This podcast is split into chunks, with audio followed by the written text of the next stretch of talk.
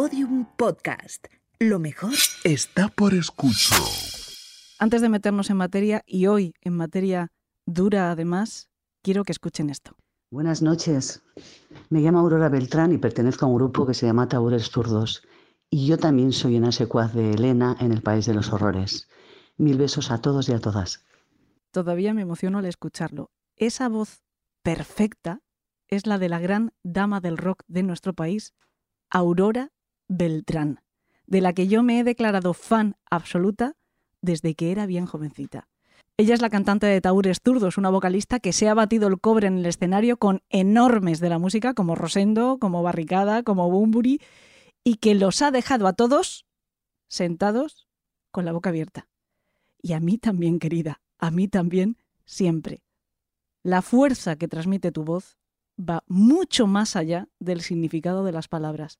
Oírte es atómico.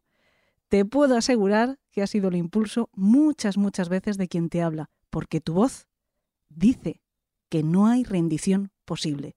Así que gracias, maravilla, gracias por tanto.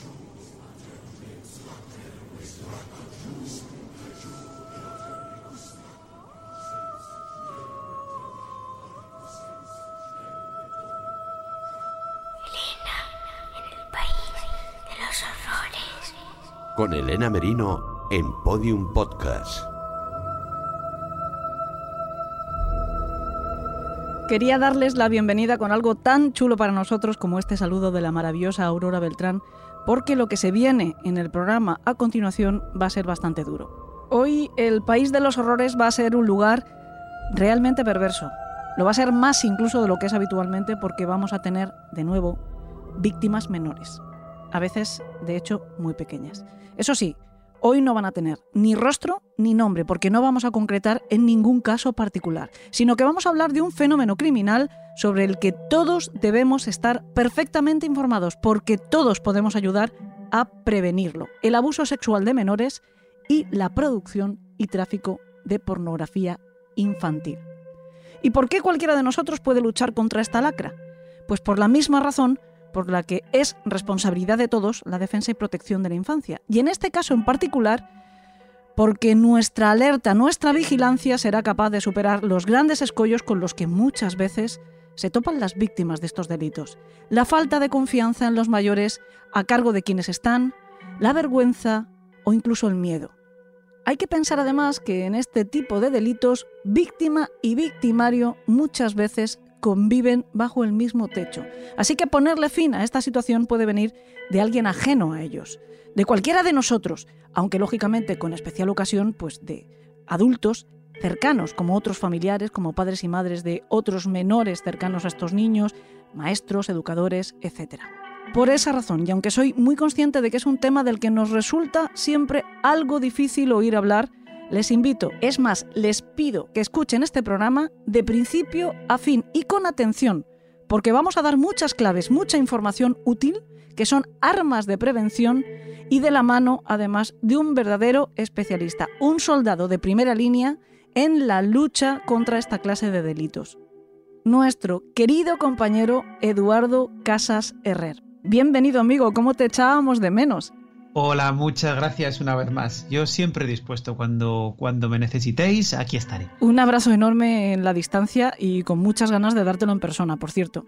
Otro gran abrazo para ti, ya lo sabes, y a ver cuándo, cuándo se soluciona un poquito esta, esta pandemia que tenemos y nos podemos volver a ver. Bueno, yo no quiero dejarme caer, ya te digo, en, el, pesimismo. Últimamente estoy siendo un poco presa porque yo creo que la cosa se está alargando más de, lo debido.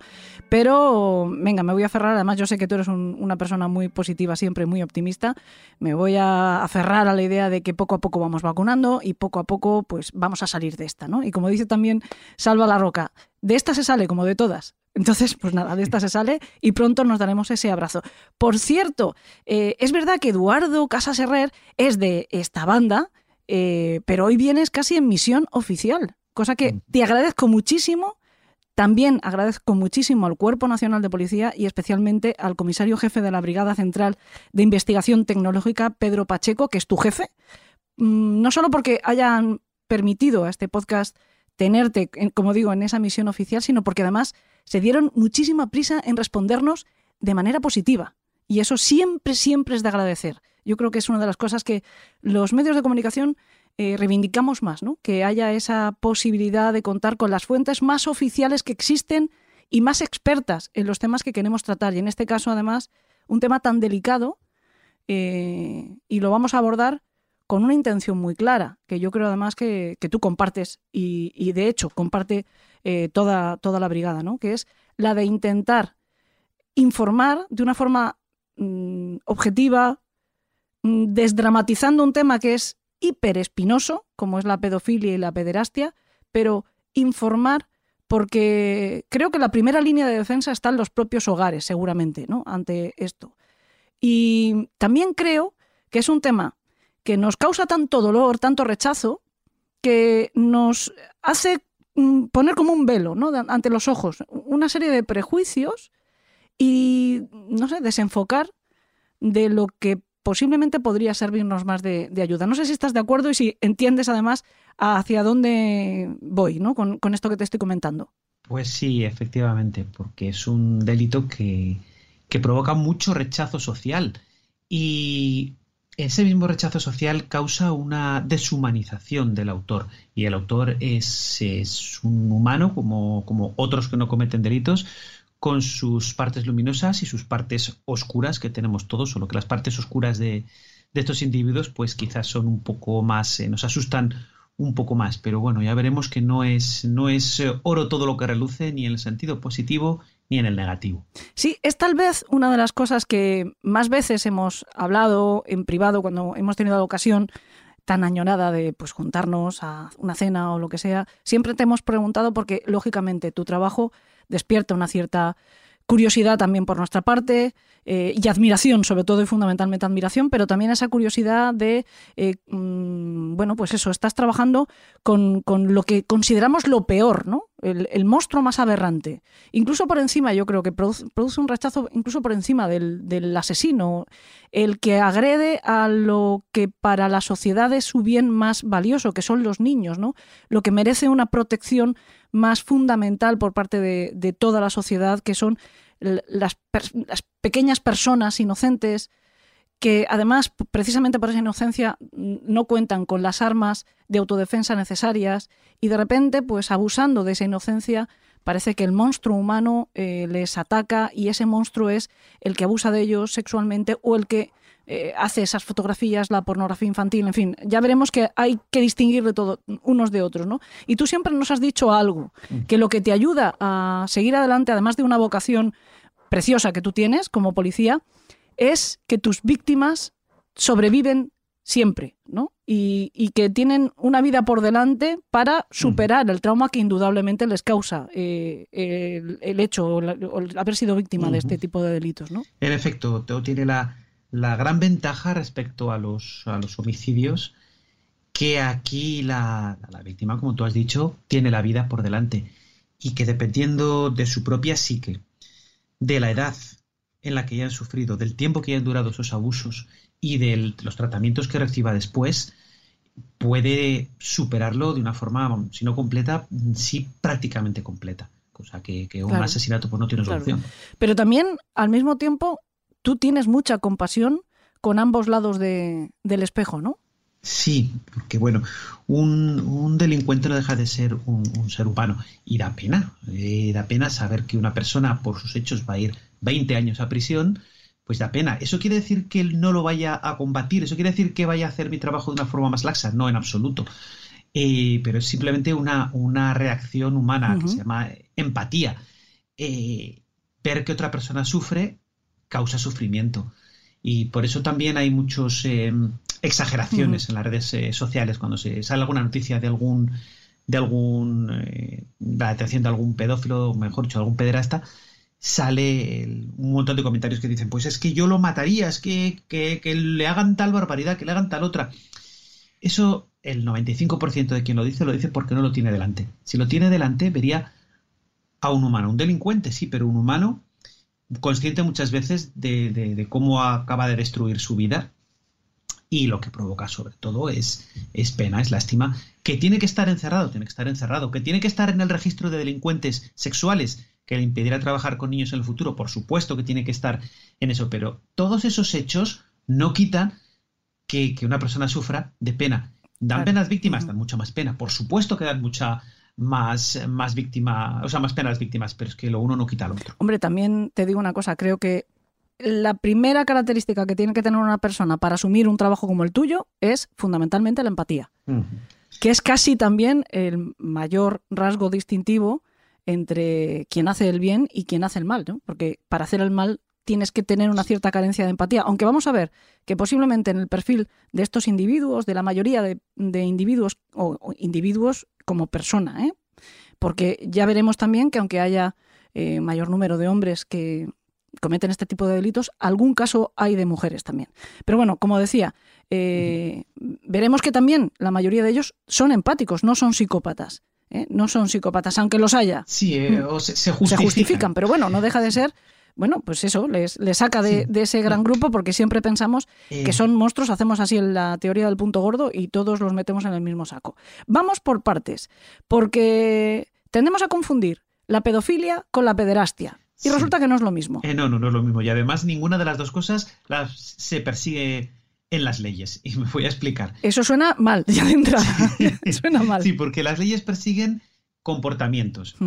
Y, es decir, hechos concretos. Mientras que tanto la pedofilia como la pederastia son eh, deseos, aunque uno de los dos lleva aparejado un, comportamiento que es lo que se pena, siempre el comportamiento y no la condición psicológica. Sí, no se pena ser psicópata, sino que por tu psicopatía hayas cometido un crimen. En este caso es lo mismo, ¿no? Exacto.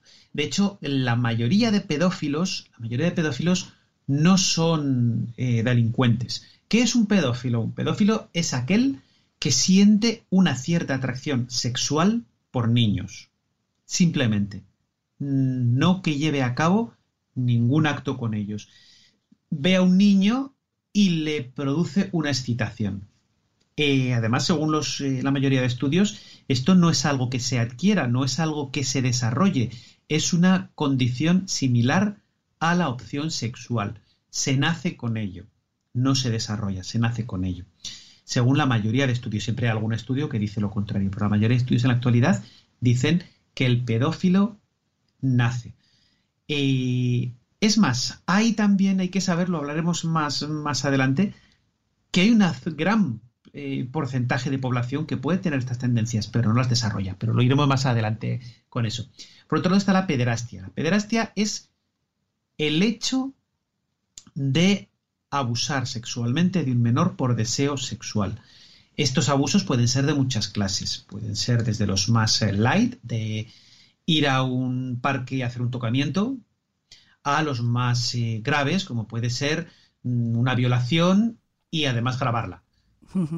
Eso te iba a decir, el productor de pornografía infantil, mm, aunque no toque a ese menor, imagínate que hace fotos desnudo aprovechando una circunstancia, ¿ese lo, consideramos pederasta? Pues depende de las teorías, depende de las teorías, que es algo que te podrá decir mejor un, psicólogo que, que yo. Sí. Porque, como te decía, estas condiciones psicológicas a mí me dan igual. Y me explico por qué me dan igual. Porque yo tengo que regirme por el Código Penal exclusivamente. Y es muy interesante que hay pedófilos, como te he dicho, que no cometen delitos, estos delitos, y delincuentes sexuales que no son pedófilos, que lo hacen por otros propósitos. Lo hacen eh, por motivos económicos, lo hacen por motivos de variedad, ¿Te refieres a delincuentes sexuales cuyas víctimas son menores que no son pedófilos, ¿no? Es decir, eso, que a lo mejor se van a lucrar con una fotografía, con un vídeo en el que están abusando de un menor. Efectivamente, efectivamente. Y hay más motivos, ¿eh? Los hay. Sí. Que ni siquiera les excita, pero coleccionan fotografías de menores, y aunque no tienen un placer sexual con ellos. Y los hay que el placer sexual con los menores es una parte de todo su, deseo, de todo su placer sexual, y que sin él seguirían perfectamente teniendo una vida sexual plena y desarrollada. Tampoco se les consideraría pedófilos en un sentido estricto.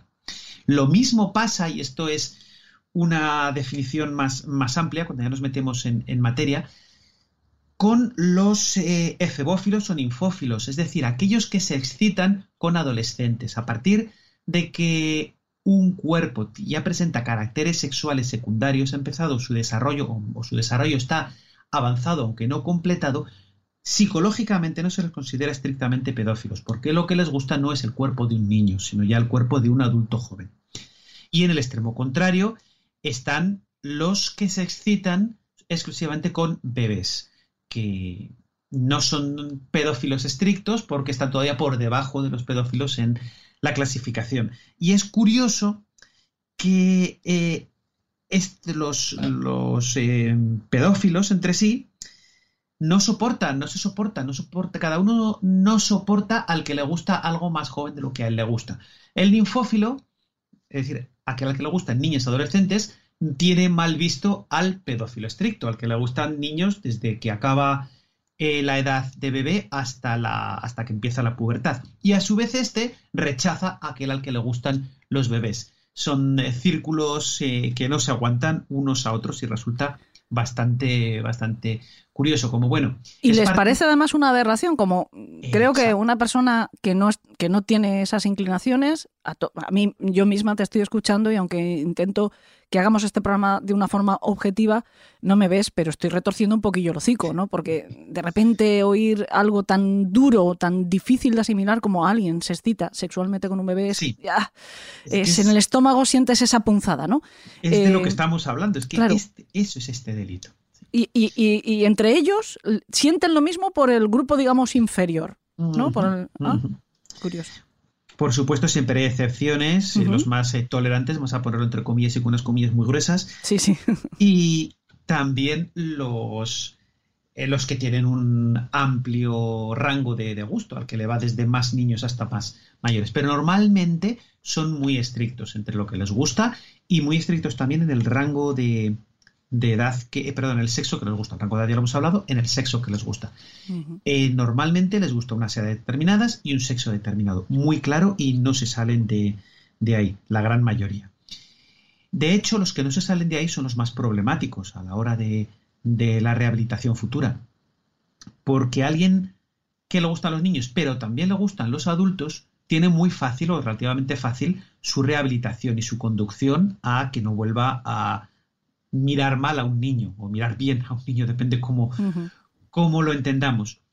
Mientras que al que solo le gustan los niños y solo siente excitación sexual por los niños, cuando digo niños, lo mismo digo niños que niñas, ¿eh? lo hablaremos también más adelante de, de, porcentajes, pues tiene una recuperación más difícil porque toda la vida le van a seguir gustando y lo que va a tener que aprender es a controlar ese deseo, igual que a mí me gustan las mujeres y no voy a saltando por la calle a la primera que digo que guapa es. Claro. Pues igual que esto, estos señores tienen que aprender que aunque les guste un niño, no pueden hacer nada, porque un niño no tiene deseo sexual como tal. Eso lo vamos a ver cuando hablemos de sus justificaciones y sus eh, eh, parafilias. Es, eh, además dan ganas ya de, avanzar mucho y, y, surgen un montón de preguntas ya al hilo de la conversación. Es verdad que hay que mantener un poquito el orden porque lo que queremos es que todo quede más o menos diáfano, aunque, eh, bueno, nos podemos hacer una idea de que todos los secuaces están mmm, impacientes por esas preguntas que esperemos que vayan a ir surgiendo. Además, bueno, tenemos previsto que seguramente haya una segunda entrega. Vamos a dejar espacio de por medio entre este capítulo y el siguiente en el que hablemos del mismo tema porque somos conscientes de que bueno, pues como decimos, es un tema bastante complicado de hacer y de oír, ¿no? Eh, entonces dejaremos, pero queremos que tener un mapa lo más completo posible, ¿no? También hay, un, hay otra cosa eh, que, que, distinguís vosotros y es el delito que se comete eh, en cuanto a, a, esa difusión o, o, o tenencia de pornografía, uh -huh. ese abuso que se puede cometer a través de, de Internet uh -huh. o el que se puede cometer realmente físico, ¿no? De forma física, efectivamente. Mm. De forma física, los delitos de los que pueden ser víctimas los menores, salvo un par de excepciones que vamos a ver ahora mismo, son los mismos que sufren los adultos. Lo que pasa es que si tienen menos de 16 años, las víctimas tienen una especial protección. ¿Por qué se ha puesto eso? Porque 16 años es la edad del consentimiento en España.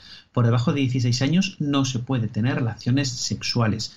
Un señor o un joven de 20 años no puede estar con una chica de 14. Eso no se pueden tener eh, entre un adulto, es decir, una persona mayor de 18 y un menor una persona menor de 16. De 16, efectivamente. Quiero decirte que si dos niños de 15 años, mm, bueno, pues se experimentan o tal, ninguno está cometiendo ningún delito. Efectivamente, incluso el Código Penal muy hábilmente, porque a partir de que empieza la adolescencia, los niños, nuestros hijos, empiezan a tener deseos sexuales y el principal problema es que tienen el deseo, pero no tienen la experiencia suficiente para canalizarlo, y eso le pone en riesgo, lo hablaremos cuando hablemos de las víctimas un poquito más adelante. Sí.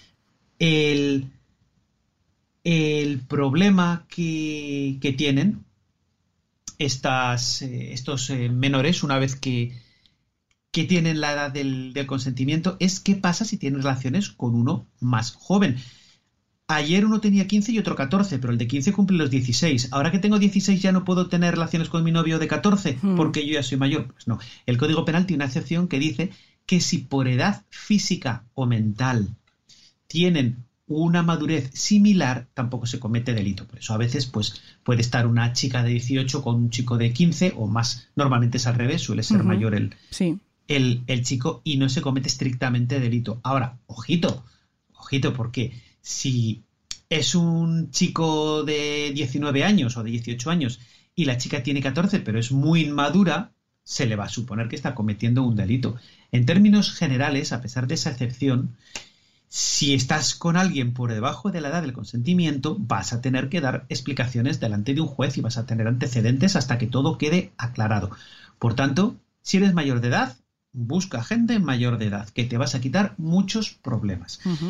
Como decía, pues eh, estos delitos que pueden eh, sufrir los, eh, los, menores de 16 años, pues son los mismos que los de los adultos, que son abusos y agresiones sexuales. El abuso va de 2 a 6 años la cárcel y la agresión de 5 a 10 años. Si además los abusos son con penetración, Ah, la pena va de 8 a 12 años. Y si la agresión es con penetración, es de 12 a 15. La diferencia entre abuso y penetración eso te, iba a preguntar eso justamente. es que haya violencia o intimidación o no la haya. Ajá. Eh, a un chaval, a un crío, le puedes convencer, le puedes engañar fácilmente y puedes evitar esa violencia que agrava, que agrava la pena. Y es normal que sea más grave una pena que se para un delito que se comete con violencia que para uno que no se comete que se comete sin violencia, porque hay un desvalor jurídico añadido, es decir, sufre más el que además tiene violencia que no el que solo sufre el, abuso. Y así sabemos que las penas son grandes, ¿eh? que es hasta 12 años el abuso con penetración y hasta, 10, hasta 15 años la agresión, que hay homicidios que tienen menos pena. Mm, bueno, eh, ya sabes que ahí al final siempre todos tenemos como dentro un legislador que opina siempre lo contrario, ¿no? Siempre pensamos, 12 años es poquísimo. Yo me sé, pues, tendría que pudrirse en la cárcel, ¿no?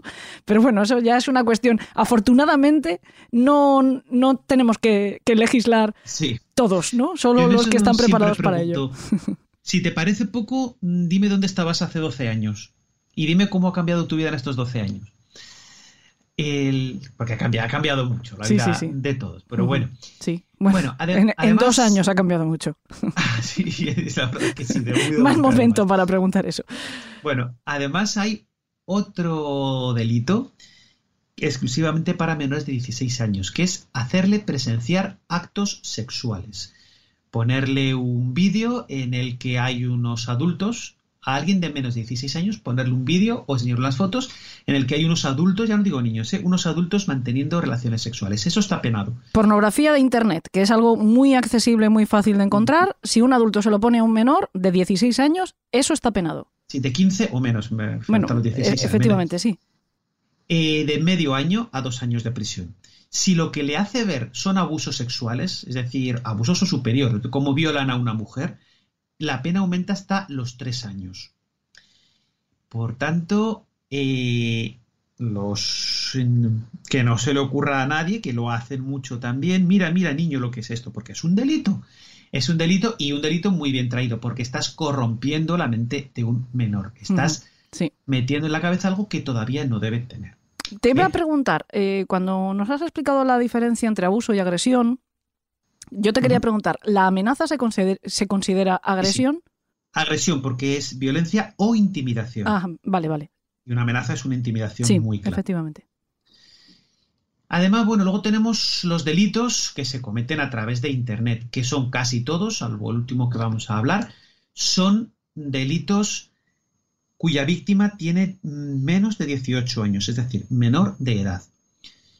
Y los delitos son, por orden de, de menos grave a más grave, la visualización, la tenencia o la posesión de imágenes sexuales donde aparezcan menores de edad, que está penado desde tres meses hasta un año.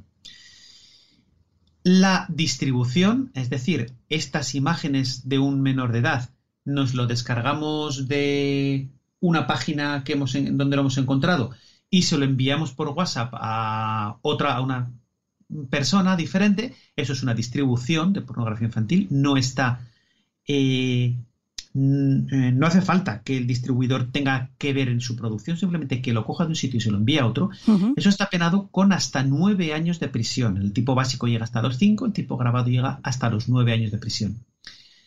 Y la producción de pornografía infantil tiene la misma pena, de uno a nueve años.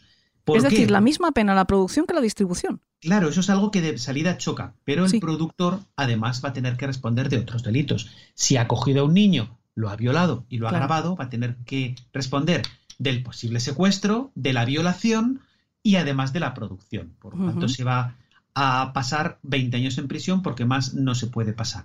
Porque si no ha habido una muerte, lo máximo que se puede estar en prisión en España son 20 años. Por eso la distribución y la producción tienen la misma pena. Esto realmente viene de una confusión del legislador. Cuando lo puso en el código por primera vez en 2003, lo asimilaba a las asociaciones de tráfico de drogas o de tráfico de seres humanos con fines de prostitución, cuando es un delito que es muy diferente. Aquí la inmensa mayoría no son redes organizadas donde unos se dedican a secuestrar niños, otros se dedican a grabarlos, otros se dedican a vender lo que se ha producido. No, este es un delito que en su inmensa mayoría se produce por deseo sexual. Me cita un niño, es algo que me duele decirlo en primera persona, eh, me, cita, me cita un niño, tengo acceso a un niño y como tengo acceso lo grabo con mi teléfono móvil o con una cámara de vídeo, lo que se hacía hace unos años, incluso con una cámara de Super 8, lo que se hacía hace más años todavía, y después se lo envío a otros para decir, mira lo que soy capaz de hacer y ser el que más farda de mi barrio virtual. Así es como se mueve la inmensa mayoría de pornografía infantil, además de cierta pornografía infantil que fue legal, alguna muy explícita, en los eh, finales de los 60 y principios de los 70, cuando se legalizó la pornografía no, no infantil, que no se ha legalizado nunca. Cuando se legalizó la pornografía, los primeros países fueron Dinamarca y Holanda, eh, principalmente, pues aparecieron unas compañías, entre las que destacaba la Color Climax Corporation, que luego ha renegado siempre de eso, porque se ha especializado en pornografía legal, pues aparecieron estas eh, compañías que sacaron revistas y sacaron cintas de Super 8 con no es que no voy a decir ni el nombre que tenían para no por sí, si para, sí, para que eh, no llamarla eso, no tener curiosidad, no incitar a la curiosidad. Tiene malas intenciones. Pues eh, grabaron vídeos y fotos de mm, muy duros con niños sobre, y sobre todo niñas con adultos. ¿Por qué? Porque en democracia todo aquello que no esté prohibido está permitido. Y cuando se eh, despenalizó la pornografía, no se explicitó que la infantil estaba prohibida. Entonces tuvieron un hueco hasta que se corrigió el Código Penal durante unos ocho años, en la que hicieron estas barbaridades. Y estas barbaridades todavía están en, la, en Internet, relativamente fáciles de encontrar. Recuerdo, no obstante, lo he dicho, hace nada que la mera visualización de pornografía de menores es un delito. O sea, que nadie ahora, porque hayamos dicho que está accesible, se vaya a buscarlas, ni por curiosidad, ni, por saber exactamente de qué estamos hablando, porque estaría cometiendo un delito. Esto tiene que quedar meridianamente claro. Efectivamente, un delito. No digo ya si la descarga y le dice a un colega, mira, mira qué barbaridad he visto, porque ahí está cometiendo un delito más grave que le va a llevar a la cárcel, sí o sí. En el otro seguramente solo tenga que pagar una multa, además del maltrago, de llega la policía a tu casa, te quita tus dispositivos, no te los va a devolver porque como tienen pornografía infantil los van a decomisar. y quedas manchado delante de tu familia y aunque intentamos ser muy, muy discretos, a veces delante del, del barrio, porque no es lo mismo decir, no, la policía me detuvo porque le di una paliza a este tío que le había vacilado a mi hermano, o la policía me ha detenido porque es que traficó con drogas, que depende de dónde vivas eres hasta el más chulo del barrio. No es lo mismo decir, la policía me ha detenido porque tenía porque yo tengo pornografía infantil en casa. Tienes una mancha encima muy difícil de quitar y además inmediatamente te van a meter en el, en el registro de delincuentes sexuales. El registro de delincuentes sexuales en España entra todo aquel que ha tenido alguna vez eh, una condena por cualquier delito sexual relacionado o no con menores, incluida la pornografía infantil. En ese registro se está porque eh, todo tiene caducidad en, democracia, se está durante 30 años. Y estar en ese registro quiere decir que no vas a poder trabajar en nada que tenga que ver con menores, que no vas a poder ser el conserje de un colegio, por ejemplo, que no vas a poder abrir una tienda en la que se venden golosinas cuyos principales clientes van a ser menores. La, el problema, además de que por el mero hecho de tener antecedentes eh, policiales, perdón, penales, no vas a poder opositar, no vas a poder trabajar para la administración. El problema que tienes encima por haber hecho la tontería de, aunque no me gusta, que lo que decíamos antes, no me gusta pero tengo curiosidad, voy a bajarme una de esas revistitas o voy a ver qué es lo que hay si pongo este código que el otro día me dijeron, pues es que es un problema de, suficientemente gordo como para que no merezca la pena. No le merece la pena a nadie, ni al pedófilo estricto le merece le merece la pena las consecuencias que tienen estos delitos, porque es el solo hay otro delito en todo el Código Penal que tenga una persecución tan grande que la mera visualización, el hecho de ver algo intencionadamente sea un delito. Y ese otro delito es el del el autoadoctrinamiento terrorista, el meterse en páginas yihadistas a idea para leccionarse y luego cometer cometer atentados. Pues a ese nivel se sanciona la pornografía infantil. ¿Por qué tiene tanta protección? Que es lo que dicen muchos de los que no abusan de niños, pero sí consumen porno y distribuyen pornografía infantil, dicen, si es que yo no he hecho ningún daño, yo no he tocado a ningún niño. Y les pongo siempre el mismo ejemplo. Por cierto, esto a alguna gente le ha molestado, pero a mí me parece que es un ejemplo muy, muy visual. Si a ti te hubieran violado y lo hubieran grabado, ¿te gustaría que todo el mundo durante toda tu vida estuviera viendo esos abusos, es más, estuviera masturbándose con esos abusos, con esa violación que tú has sufrido, no te gustaría, ¿verdad? Pues eso mismo pasa con los niños, pero más, agravado. De hecho, ha habido suicidios en los que la víctima ha dicho, ha escrito, que podía vivir habiendo sido víctima de abusos sexuales siendo niño, pero no podía vivir sabiendo que esos abusos los estaban viendo los niños de su clase, los chavales de su clase. ¿Qué es lo que pasa? Es que detrás de cada foto hay un niño que sufre, que ha sufrido. Y cada vez que otra persona ve ese vídeo, ve esa foto, ese niño está volviendo a sufrir. Y hablamos, como tú decías, de la parte más vulnerable de la sociedad. Por eso, el delito relativo a la pornografía infantil está tan perseguido que la mera visualización se castiga. Te iba a preguntar precisamente, aunque más o menos yo creo que con esto último que nos has explicado ya está mm, respondida la, pregunta de antemano, y es porque esto es una cosa que oímos frecuentemente, que podemos incluso vivir con nuestros hijos o con, con los chavales de nuestro entorno más próximo, chicos, pues eso, de los 15 años más o menos, que mm, reciben una imagen a través del WhatsApp en sus móviles de algún compañero, pues bueno, pues porque tenía un novio o tenía una novia y le han mm. mandado una foto de corte sexual y en una venganza después de que rompan eh, se ha difundido esa imagen a los compañeros de clase. Esto también es un delito. O sea, aunque entre, sean niños todos y ante, eh, en un grupo de chavales de 15 años se intercambien esta fotografía, ¿esto también es un delito con, dentro de, de, los que estamos hablando? Sí, el mismo delito. El mismo delito. Eh, si bien entendemos en pura lógica que si dos chavales de 15 años, ¿qué es lo que pasa? Cada uno está en su casa, pues se mandan con... y son pareja.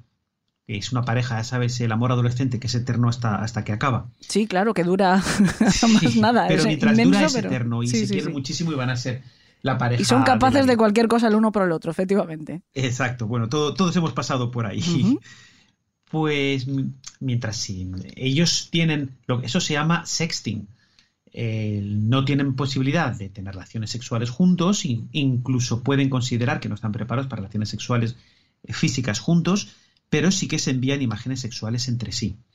Eso, al ser los dos menores de edad y dentro de una relación, no se va a perseguir. Pero en el momento en que se acaba la relación, si uno de los dos esas imágenes las saca del contexto más íntimo en vez de borrarlas, que es lo que debería hacer una vez que se acaba la relación, está cometiendo el mismo delito de distribución de pornografía infantil. Y recordemos que a partir de los 14 años, los menores responden penalmente de sus actos y sus padres civilmente. Si hay una indemnización, la van a tener que pagar los padres.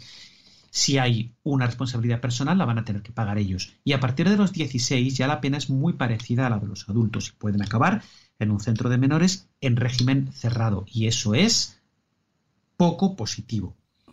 Poco positivo para el desarrollo de la persona. No obstante, hay que decir también que el nivel de reincidencia de los menores en España es bajísimo, es bajísimo. Y eso es una buena señal, es que algo se está haciendo bien para que haya tan poco índice de reincidencia. Hablo en general, no de delitos sexuales, en general. el, es, eh, pues no sé si, recuerdo, si quiero recordar que más del 85% no eran reincidentes y los que lo hay lo son por una eh, socialización deficiente. Cuando su familia vive del delito, pues en lo que forman al, chaval es al delito. Y cuando va con una cartera robada a casa, en vez de castigarle adecuadamente, pues es enhorabuena, chaval, que has conseguido una cartera, a ver si mañana traes dos. Entonces eso es muy difícil de corregir de ninguna de las, de las maneras. Pero bueno, tampoco me quiero, me quiero salir del tema. No, pero bueno, sí que está bien matizarlo, también porque probablemente en el caso de que se cometa por primera vez, incluso muchas veces ni siquiera son los propios protagonistas, ¿no? Sino mm. aquel al que le llega la foto que envuelto en esa vorágine también adolescente de, de, cierta crueldad, ¿no? Porque yo creo que cuando eres menor, los, niños siempre se dice que son especialmente crueles, pero también cuando eres adolescente, de ahí pues todo el fenómeno está del bullying, que no mm. sé por qué le llamamos bullying en vez de abuso, porque no deja de ser abuso, acoso, si quieres, ¿no? Que, matonismo. Matonismo, sí, efectivamente. Porque el bully es el matón. Que no es algo de ahora, no es algo de los tiempos que corren. Yo creo que todos lo hemos vivido en mm. mayor o menor medida o hemos tenido un compañero que lo ha sufrido, ¿no? Cuando éramos chavales. Lo que pasa es que ahora pues hay otros medios a lo mejor para cometer ese tipo de, de matonismo y muchas veces se utiliza esto de las fotografías. No voy a ser capaz de recordar ni fechas, ni nombres, ni nada de eso, pero sé que recientemente hubo un caso de tres niñas que hicieron una, entre comillas, broma pesadísima a una cuarta, porque le tenían cierta manía, y le, se hicieron pasar por un chaval que a esta chica le gustaba, la sedujeron a través de internet siempre, la sedujeron y la convencieron para que eh, mm, ella eh, enviara una foto suya, subidita de tono, ¿no? Y estas tres niñas, con muy malas ideas, eh, difundieron esas imágenes para reírse, para causar este, esta mofa, este...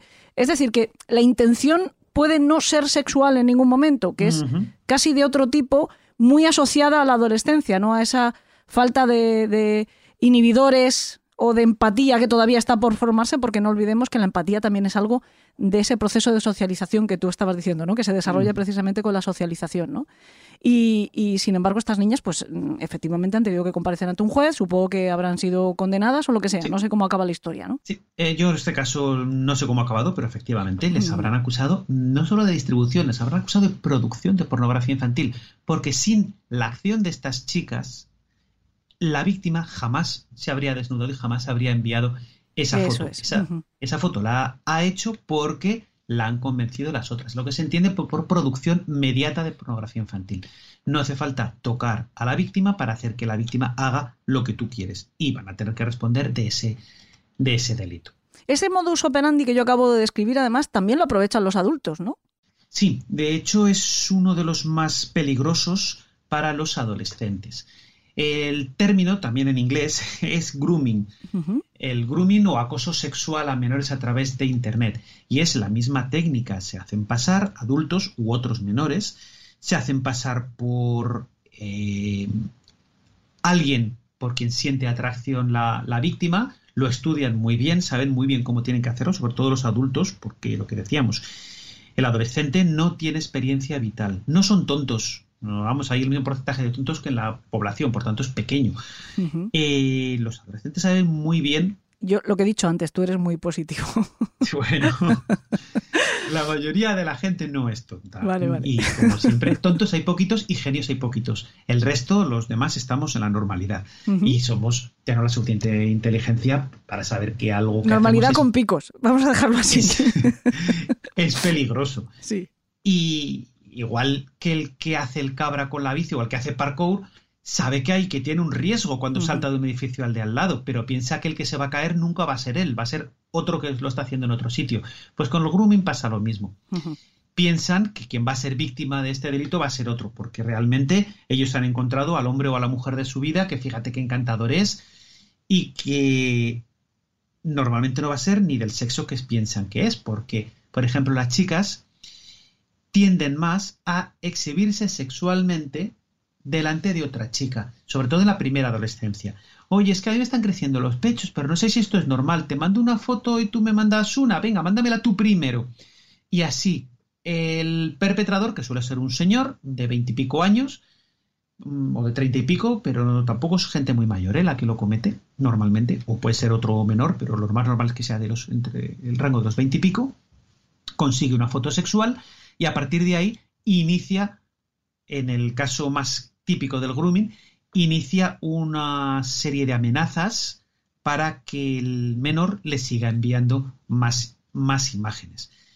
Eh, esto, para que veas lo penado que está esto, desde la reforma del año 2015 está penado no que no la conducta, no conseguir que te envíen las fotos, el que intente, el que intente obtener una foto sexual de un menor de 16 años, que tengan eh, menos de 16 años, va a pagar de, de 6 meses a 2 años de cárcel por pedirlo, que si lo consigue, como te digo, pasamos a las penas de arriba, a las penas de la producción y la distribución, que llegan a muchos más, hasta 5 años en el tipo básico y hasta 9 en el agravado. Solo el que intente, y el que intente quedar con un menor de 16 años, de menos de 16 años, para mantener relaciones sexuales, va a tener una pena de 1 a 3 años. Y eso si no lo consigue, solo por intentarlo. Y si lo ha intentado con 10 chicos, las penas se multiplican por 10, aunque luego la, el periodo práctico de, de cumplimiento en prisión es como máximo de tres veces la pena más grande. Si la pena más grande ha sido de tres años por intentar quedar con tres chavales, pues se va a comer nueve años de cárcel. Nueve años en la cárcel por haber intentado tener relaciones sexuales con un menor de edad, no lo vas a pasar bien en la cárcel. Tenlo en cuenta. Tenlo por seguro que no lo vas a pasar bien en la cárcel. Aparte de las eh, compensaciones económicas que las he visto, que yo llevo muchos juicios y suelen ser muy grandes. Las más pequeñas, cuando apenas ha habido un daño, pues no bajan de los 3.000 euros. Si ha habido algún daño, puede ser 20, 30 o, o 50.000 euros. Que eso quiere decir que durante toda tu vida vas a tener que estar pagándole a estas personas por lo que has, por lo que has hecho. Que a veces duele más lo económico que la, que la prisión, ¿eh? porque no te puedes, no te puedes escapar. Sí, Trabajando en negro decir. toda tu vida y Claro. que no te descubren que estás trabajando en negro. Eso, que mucha gente enseguida dice, va, pero eso no significa nada porque seguro que son insolventes. Da igual. O sea, Sí. no vas a poder tener ni siquiera un contrato de móvil. Claro, y ni vas a, no vas a poder tener una casa, porque como tú compres una casa, te la van a quitar inmediatamente para venderla y, y con eh, lo que se obtenga darse, eh, pagar a las víctimas, etcétera, etcétera. O sea, vas a estar, vas a tener una vida de mierda, por decirlo, por decir una palabra un poco subida, subida de. Eso te iba a decir, que para uno que tenía que se portaba bien, os estáis volviendo muy rebeldones, ¿eh? Voy a imponer la norma de un euro un taco. Bueno, conmigo, conmigo ya sabes, pocos, pocos vas a conseguir. Contigo no voy a hacer fortuna, ¿no? Bueno, pero estábamos diciendo el grooming, es decir, que lo tenga muy presente todo el mundo. Eh, También porque habrá padres que a lo mejor eh, tengan la suficiente confianza con sus hijos como para que en un momento determinado ellos les digan, oye, pues hay alguien, un compañero mío que me ha pedido una foto. Pues Sí. a, a partir de ahí ya pueden incluso acudir a la policía para denunciar. Sí, y de hecho vemos, ahora lo vamos a ver cuando hablemos de los, de los perfiles de las víctimas, cómo los, los problemas más graves están cuando no hay una adecuada comunicación entre padres e hijos. El grooming es un delito de adolescentes. Las víctimas son adolescentes, porque un niño mm, no reacciona a un eh, me pones como una moto, vamos a enseñarnos las cositas, porque el niño no se pone como una moto, el niño, como decíamos, no tiene deseo sexual. Un adolescente ya lo tiene, eso es lo que diferencia principalmente un, un niño de un adolescente. El nacimiento del deseo sexual y el desarrollo de las características sexuales secundarias. Por tanto, el adolescente, sobre todo en un primer momento, va a ser muy vulnerable porque no tiene las herramientas para protegerse. ¿Cómo se pueden dar estas herramientas? Con didáctica. Mis compañeros de participación ciudadana dan charlas en los colegios, pero sobre todo en las casas hay que tener una confianza suficiente para hablar de estos temas que son espinosos, que no apetece hablar, desde luego. No apetece a un padre sentarse con su hijo a decirle, mira, es que hay gente en Internet que te desea sexualmente por cómo eres, por cómo es tu físico y quiere cosas sexuales para ti. Resulta más molesto para el padre que para el propio hijo en muchas situaciones. Esto, como te decía, eh, después tiene muchas variaciones. El, el, peor de los acosadores sexuales de menores es el que luego se conduce con amenazas.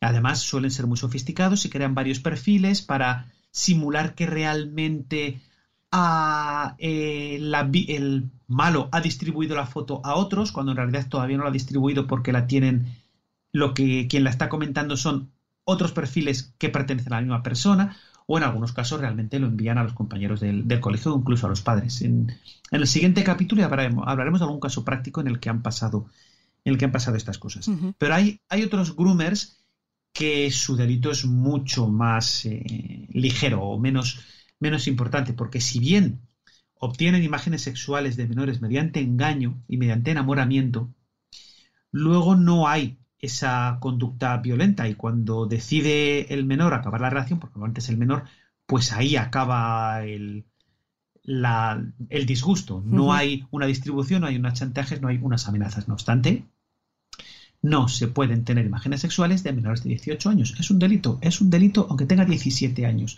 ¿Por qué?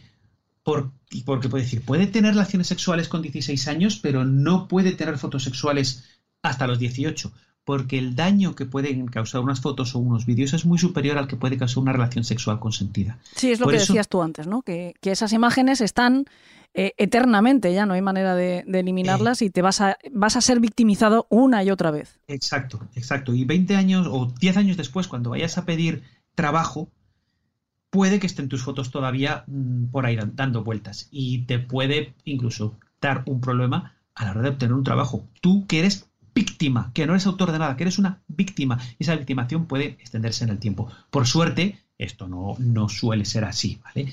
Tampoco vayamos a poner que el que ha sido víctima está marcado de por vida, porque no lo va a estar, no lo va a estar. Mientras que el autor sí que va a estar marcado de por vida. Pero hay que prevenirlo de todas maneras. Hay otra práctica que quería preguntarte por ella, porque mm, yo esta la he oído también con cierta recurrencia. Estas personas que no tienen que fingir ser adolescentes, sino directamente se identifican como adultos, profesionales, fotógrafos profesionales, y seducen a chicas, sobre todo chicas, yo creo que esto es, bueno, aunque no lo sé, igual también a, muchachos pues que tienen una aspiración a, dedicarse pues al modelaje, a ser actores, actrices, que yo creo también que es algo que cuando eres chaval te llama mucho la atención. El que más y el que menos pues ha querido ser actor, ha querido ser cantante, ha querido tener eh, fama en alguna disciplina artística para la que además pues el físico es importante y se hacen pasar por fotógrafos, les ofrecen hacerles un book porque les encuentran pues muy atractivos, muy fascinantes. Bueno, pues el camelo y el, eh, la trampa, el cebo que ellos suelen utilizar. Y aquí sí que se produce muchas veces un intento de encuentro con ellos. No sé si esto es muy habitual o simplemente a mí me ha llamado la atención porque he escuchado varios casos de este tipo. Pasa, pasa, es eh, relativamente, relativamente habitual que estos falsos fotógrafos, porque muchos de ellos, o la mayoría de ellos, no tienen un estudio profesional, es una trampa para atraer adolescentes. Algunos sí que lo tienen y lo mismo que hacen de forma legal, luego lo hacen de forma ilegal. ¿eh? Yo recuerdo un caso en el que incluso se le detuvo por estos hechos a un individuo el juez lo puso en libertad y al día siguiente quedó con otra eh, chica que quería ser modelo y directamente la violó. Pensó que no pasaba nada, que esto era jauja, y directamente cometió una violación y ahí sí que fue a prisión. Pero bueno, igual se podía haber evitado ese paso si se hubiera sido más contundente en el, en el anterior. pero bueno, son disfunciones que, a veces que a veces pasan. Están cometiendo el mismo delito, están cometiendo el mismo delito de abusos, de producción de pornografía infantil, etcétera, que los otros que los otros eh, casos de los que estamos hablando. Y esto como consejo general, también hay que decirlo, ninguna empresa de modelos, ni de casting, ni de nada, ni de ropa interior, que también ha habido casos, te va a pedir que le envíes fotos desnuda o desnudo, ni que te exhibas desnudo delante de la cámara web. Ninguna, ninguna. Si alguien te dice, para ver si vales, mándame unas fotos en ropa interior y otras desnuda, te están, te están, estás siendo víctima de un delito. No lo hagas, denúncialo, porque por el hecho, ya lo hemos dicho, de que lo intenten, ya están cometiendo un delito y podemos perseguirlo. Entonces, denúncialo, pues, a la comisaría más cercana y comentas todo lo que ha pasado y como tendrás la conversación grabada, la aportas como prueba. Bueno, además te digo una cosa, que este es ampliable, ¿no? Que también a chicas que a lo mejor ya son, o chicos que ya son mayores de edad, pero que se pueden encontrar con, este tipo de trampas. Y en el caso de que no quieran perder una posible eh, oportunidad real, bueno, pues si quedan con este señor, obviamente que siempre vayan acompañados de un adulto, eh, porque no debería de haber ningún problema en eso y sobre todo que no permitan que se les pida esas fotografías pues mm, más cercanas al erotismo, ¿no? En ropa interior o cosas así. En principio no tiene ningún sentido para saber si una persona pues puede servir para esa profesión que, con la que sueña, ¿no? Efectivamente. Bueno, em, yo también hay, hay, un tema que creo que es importante y aquí sí que nuestros secuaces deberían de poner eh, las alertas máximas, que es describir un poco cuál es el perfil más habitual de las víctimas. Digo que pongan las alertas porque pueden tener eh, niños en casa y por lo tanto, pues bueno, pues saber también eh, cuál es más vulnerable, ¿no? O qué mm, quiénes tienen que tener más, más precaución. Aquí tenemos, tenemos dos rangos diferentes, que es los niños y los adolescentes. Eh, los niños de ambos sexos, que son víctimas, además en porcentajes muy parecidos, eh, estaremos en torno al 60-40, 60%, de niñas, 40% de, de, niños, que son... Eh, me refiero a las víctimas, ¿eh? no que el 60% de las niñas sean víctimas. Gracias a Dios. no, por favor. No, no, no. que de, las, víctimas hay un ligeramente superior el porcentaje de niñas que de niños, pero ligeramente. Exacto. Los niños son víctimas en contacto con los que tienen la desgracia de estar en contacto con abusadores. En España es extremadamente difícil que ocurra como en otros países, que cojan a unos niños, desaparezcan y nadie pregunte por ellos en semanas o en días. Recordemos lo que pasó con alguien que sí que tenía ese modus operandi, con el pedrasta de Ciudad Lineal, que a los cinco minutos de que hubiera desaparecido un niño, estaba en la radio, todos los boletines informativos, salía en las noticias de, Internet y estaban buscando al niño a los cinco minutos. Tanta fue la presión que tuvo que dejar de actuar y, cambiarse de provincia, aún así lo acabaron pillando mis compañeros de la Brigada Provincial de Policía Judicial de Madrid. Eh, aquí las víctimas están, lo son por gente que hay en su ambiente, gente muy cercana, siempre. Padres, aunque parezca una aberración, abuelos. todo parece una aberración en este tema, pero bueno, esto eh, quizá pues, es rizar el rizo todavía más. Hermanos que se llevan mucha edad, eh, sobrinos eh, con los tíos, cuidadores, canguros, profesores, monitores de tiempo libre. Todo cuando, además son profesiones que buscan los abusadores y van a intentar estar, siempre lo decimos siempre, allá donde hay niños va a intentar haber un abusador de ellos. Lo mismo en físico que en online. En físico ahora, como hemos comentado, con el registro de delincuentes sexuales se lo han puesto muy difícil porque es obligatorio presentarlo para trabajar. Si la empresa no lo pide, se mete en un lío grande, aunque la persona contratada mm, no tenga registro, si no lo ha, si no ha solicitado, se ha metido en un lío grande, tiene la obligación, entonces está más controlado. ¿Cuál es el problema? Hay otros problemas como el canguro a domicilio o el profesor particular a domicilio, con, donde no, los padres normalmente no van a pedir ese, ese certificado. eh, la inmensísima mayoría, tengamos en cuenta, estamos hablando, y esto es muy importante señalar, estamos hablando de excepciones. Que un profesor abuse del niño es una excepción muy excepcional, no es, la, no es lo normal, no hay que ir con miedo por la vida, pero sí hay que tener en cuenta que hay un pequeño porcentaje de, este tipo de personas. Lo ideal es que el niño no se quede vamos a decir, a solas pues tiene que estar con el profesor y con el canguro porque lo han contratado los padres para, que salga. Pero vamos a poner algunas medidas de precaución, como pueden ser las cámaras de vigilancia, que ahora venden verdaderas maravillas que son microscópicas y que se pueden poner en casa y que nos pueden dar el resultado de, de lo que hay. Incluso si somos muy estrictos con la ley, se lo comentamos al profesor que hay una cámara, o al cuidador que hay una cámara, si, si, durante la noche la cámara se desconecta, o durante el rato que está en la clase la cámara se desconecta, pues bueno, ya sabemos que esa persona no es de fiar y luego a ver qué cuenta el niño.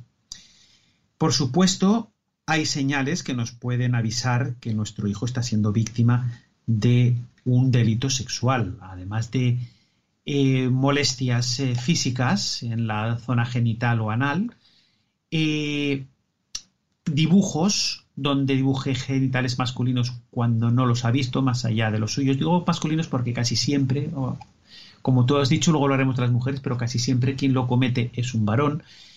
Eh, comentarios o un retraimiento excesivo, porque es muy típico decir esto no lo puedes contar, es un secreto entre tú y yo, te lo digo porque eres mayor. Y eso es algo que a los niños, que los niños pueden, y los niños saben ocultarlo muy bien en ocasiones, ¿eh? pero viendo un cambio de comportamiento a raíz de que ha estado con esta persona, podemos deducir que algo está pasando.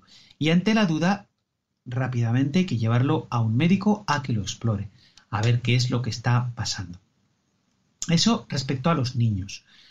Los adolescentes, ya lo hemos hablado, cuáles, por qué mm, son víctimas, pues porque tienen deseo sexual, y en esto las chicas con complejos tienen más riesgo que, los, que las chicas que no tienen esos complejos.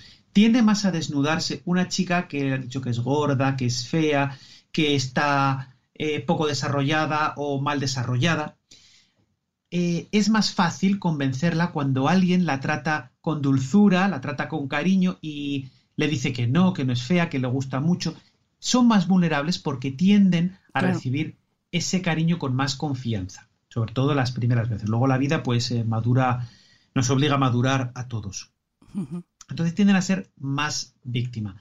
Los chicos, sin embargo, tienen más tendencia a desnudarse porque sí, a llevar ellos la iniciativa y mandar una foto de sus genitales no solicitada o apenas solicitada. Es muy habitual. Y en esto, ya que tenemos muchos oyentes, y lo digo cuando voy a dar clase a la universidad, a nadie le gusta una imagen de tus genitales no solicitada. No es una buena carta, y lo digo para adultos también, no es una carta, una buena carta de presentación para conquistar a una chica que le mandes una foto de tus genitales. No gusta, no convence, no sirve. De verdad que bueno es que alguien lo diga, por fin. no sirve para nada. No sirve para nada más que para cerrarte la puerta y para una segunda cosa, para que cometas un delito. Si tus genitales se los exhibes a un menor de 18 años, estás cometiendo un delito de exhibicionismo. ¿Y cómo te denuncie? De nuevo, aunque la pena es muy poca, que es de, los seis meses hasta el año de prisión, vas a tener antecedentes, vas a estar 30 años en el registro de delincuentes sexuales, no vas a poder trabajar para administración, no vas a poder trabajar con niños y vas a estar señalado por tu familia y por tu vecindario. No creo que quieras eso en tu vida, por hacer la mayor payasada que puedes hacer, que es mandar una foto no solicitada de tus genitales, que no sirve para nada, por lo menos en el ámbito heterosexual. En el, ámbito homosexual hay una mayor eh, tolerancia, pero no obstante, yo preguntaría siempre antes. Una, mira, aprovecho para preguntarte, aunque sea salirnos un poco del tema, pero también eh, sé que es una información que le va a ser eh, bastante interesante, a, sobre todo a nuestras secuaces.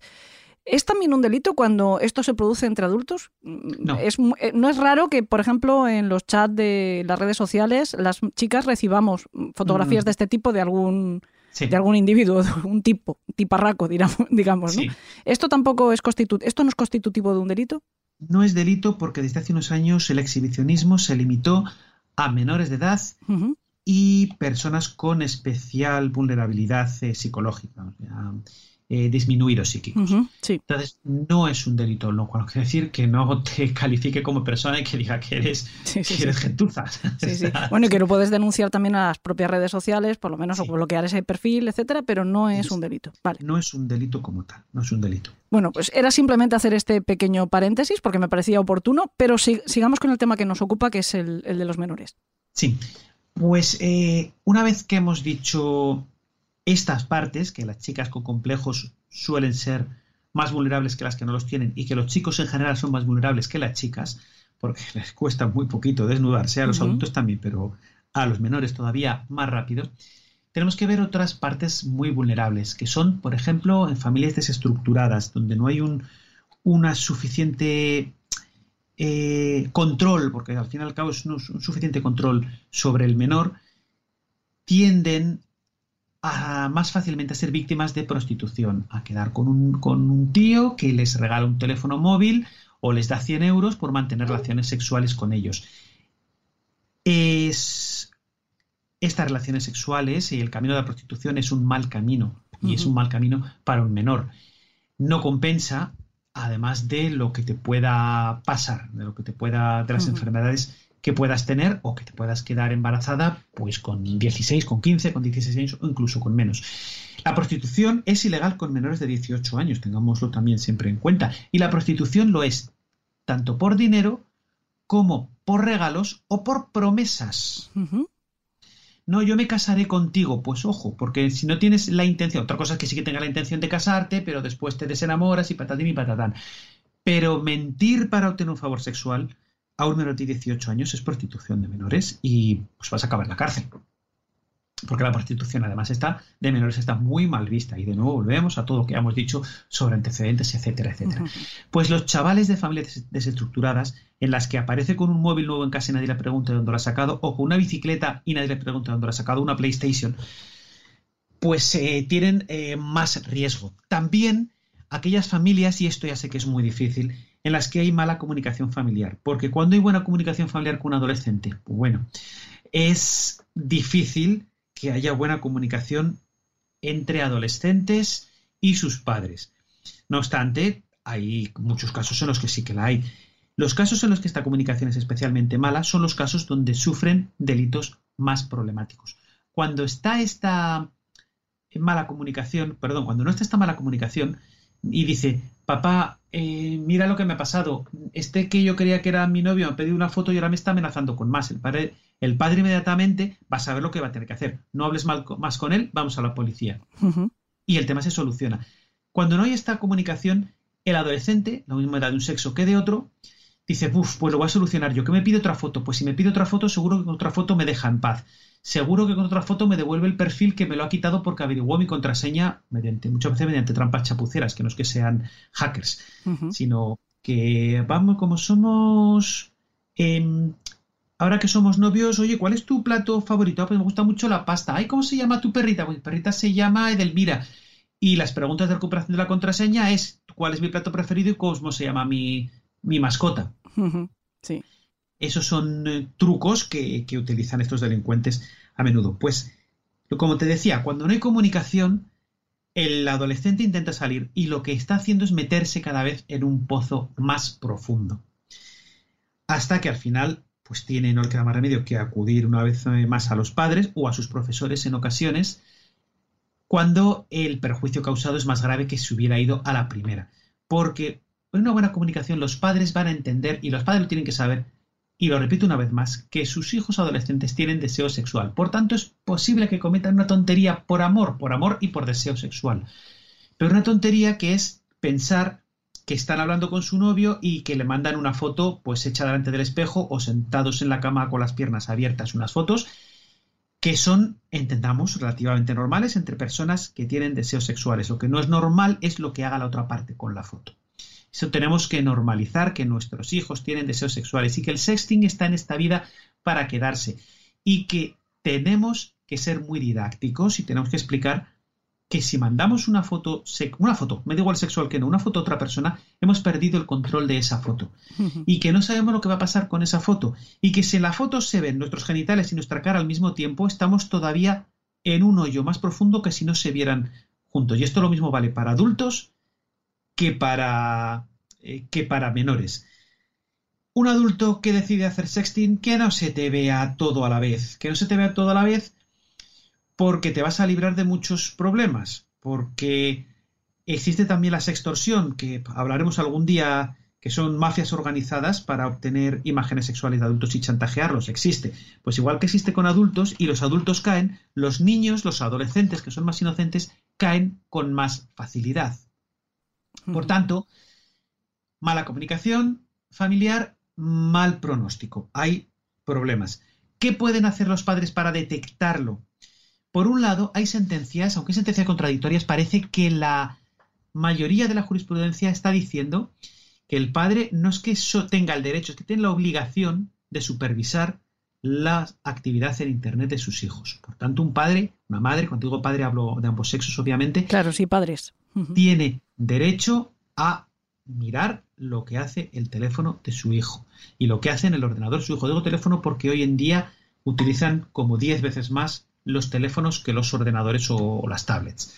El teléfono es la, estrella entre los menores de edad, con diferencia, para conectar a Internet. De hecho, hubo un estudio hace, pues creo que fue el año pasado, el anterior, donde preguntaron a un montón de adolescentes qué función de su teléfono preferirían si tuvieran que elegir que una no, no, existiera, cuál era, la inmensa mayoría dijo llamar, llamar y recibir llamadas. Los adolescentes no lo necesitan porque tienen otras formas de hacerlo, mm, desde el chateo en redes sociales hasta los mensajes de voz de WhatsApp. Esos que tú sabes que me gustan tanto a mí. Uy, a mí, en eso estamos juntos, ¿eh? Sí. Pues eh, tienen esta, esta obligación de supervisar la actividad de sus hijos. Pero esto entra en conflicto con una necesidad adolescente. Los adolescentes necesitan su espacio, porque están aprendiendo a ser adultos, están en el camino de aprender a ser adultos y hay que darles a estos adolescentes su espacio. Necesitan un espacio. ¿Cuánto espacio se ha ganado el adolescente? ¿Cuánta privacidad se ha ganado el adolescente? Cada familia es un mundo y no tengo una respuesta universal. Ojalá la tuviera, porque si hubiera solucionado, si hubiera logrado solucionar el problema de la adolescencia, pues sería probablemente el más sabio del mundo. Pero mm, estoy muy lejos de poder dar siquiera una solución que sirva a la, mayoría. Está lo, fácil de decir, que es confianza, ganar confianza, que haya confianza en la familia, que se pueda hablar de estas cosas, que se pueda decir, esto suele ser más con las madres que con los padres, eh, tengo un noviete y me ha pedido hacer cosas y es que a mí me apetece y pues no le vas a decir siempre que no las haga, le vas a tener que decir qué puede y qué no puede y qué medios va a tener que, que hacer. Y por supuesto le vas a tener que explicar el altísimo riesgo que tiene el sexting cuando la relación se acabe, que eh, yo digo siempre en general, mm, el, consejo secundario que es que no se te vea todo a la vez. La cara y genitales a la vez, no. Y está el, consejo principal que es no lo hagas. Jamás una foto sexual que vas a perder más de lo que vas a ganar. Hombre, yo no, no, tengo gran credibilidad eh, dando consejos en la educación de los hijos porque no soy madre fundamentalmente, pero yo creo que además el mejor que se puede dar es que no se empiece cuando son adolescentes, ¿no? Que esa confianza se labre desde el principio de tal manera que cuando llegue esa etapa que es complicada, eh, al fin y al cabo lo es y lo ha sido y nos ha pasado a nosotros, etcétera, pues haya eh, esa confianza ganada año tras año, sobre todo evitando también juzgarles, eh, imponerse, sino tratando de comprender lo que nosotros también hemos pasado por ahí. Y yo creo que es la única manera en la que el menor se va a abrir y si tiene un problema va a poder confiar en las personas que están, las personas que mejor le van a poder proteger. También es verdad que, como tú has dicho, ¿no? A veces esas personas son eh, la fuente de sus problemas, ¿no? porque son los más cercanos y, ya lo he señalado que a veces es la propia familia donde se encuentra el abusador. Pero dentro de eso, pues bueno, familias más o menos normales, porque también recordemos que hay víctimas, muchas víctimas de este tipo de delitos que no lo son de familiares, sino de desconocidos a través de Internet, etcétera, pues esa confianza que no se pretenda tampoco forzar cuando se llega a los 12, 13 años, sino que se desarrolla a lo largo de toda la vida del niño, ¿no? Exacto. Pero bueno, eh, otra cosa que también es más que importante conocer eh, es el perfil del propio autor de este tipo de crímenes. Antes hemos adelantado al menos unas pinceladas que eran, no sé si para todos los delitos, porque ya vemos que, hay un abanico de ellos, que eran jóvenes de veintitantos, aunque te podías encontrar alguno un poquito más mayor, pero de veintitantos. Eh, incluso tú has adelantado un dato al principio de todo, que hay un porcentaje alto de la población que serían podrían calificar los psicólogos como pedófilos, pero que no llegan a, delinquir. Porcentaje alto, alto, de la población, no, de los propios pedófilos. Quiero decirte, no es que haya una gran mayoría en la sociedad de personas con estas inclinaciones, pero que sí hay muchas más personas con esta inclinación que jamás llegan a cometer un delito. Eh, bueno, no sé si coincide su perfil con el perfil de que el que sí lo comete.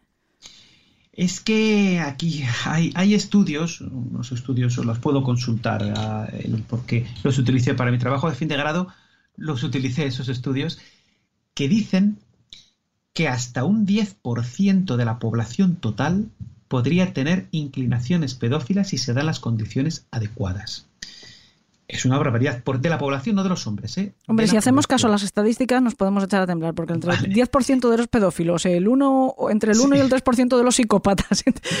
en fin, más vale que nos metamos en una trinchera.